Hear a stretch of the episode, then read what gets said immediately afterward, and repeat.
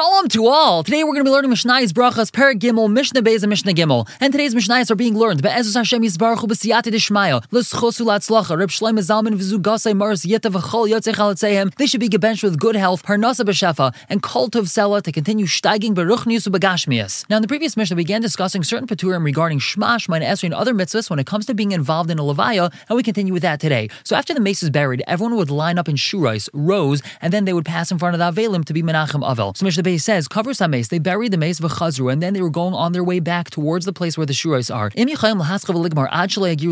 they're able to start and finish Shema, this is talking about the first pasuk of Shema before they get to the place where the shurais are. Yaschilu, so then they should start Shema. They should say it. But if not, lo yaschilu, they do not have to start. That's because they're Isaac mitzvah, patum mitzvah. They're in the middle of being involved in the mitzvah, and therefore they do not have to do the mitzvah of Kriyat Shema. Ha'imdim b'shur says the Mishnah regarding the ones that are standing in the shura already. Hapnim and piturim, the ones that are on the inner shurais, they're facing the avelim. They do not have to say Shema. That's because they're actively being involved in Nichum Avelim, therefore they don't have to say Shema. However, Vachitzainim Chayavim, the ones in the outer rows, they're chayav to say Shema because even though they're in the rows and they're waiting to be Menachem Avel, they're not actively being Menachem Avel because they're not facing the Avelim, and therefore they would have to say Kriyat Shema. And now in Mishnah Gimel, we learn other halachas. Nashim women, Va'avadim and non-Jewish slaves, Ukatanim and children under Bar Mitzvah, Shema, Uminat Tefillin, they're potter from Kriyat Shema and from Tefillin. Now, although women and non-Jewish slaves are chayav in mitzvahs, they're not chayav in mitzvahs asay shazman grama, mitzvahs, and therefore they are potter from Shema and Tefillin, both which have time limits to them. Ketanim are potter because they're under Bar Mitzvah, and their father doesn't even have a mitzvah of chinuch to teach them. However, says the Mishnah, v'chayavin betfilu v'hamezuzah v'birchas hamazon, they're chayav to daven Shemoneh Esrei, they have to have a mezuzah on their house, and they're also chayav to bench after eating bread. Now, tefillah, which is Shemoneh Esrei, is called rachamim. One is asking for Hashem's mercy, and even though Shemoneh Esrei has a time cap,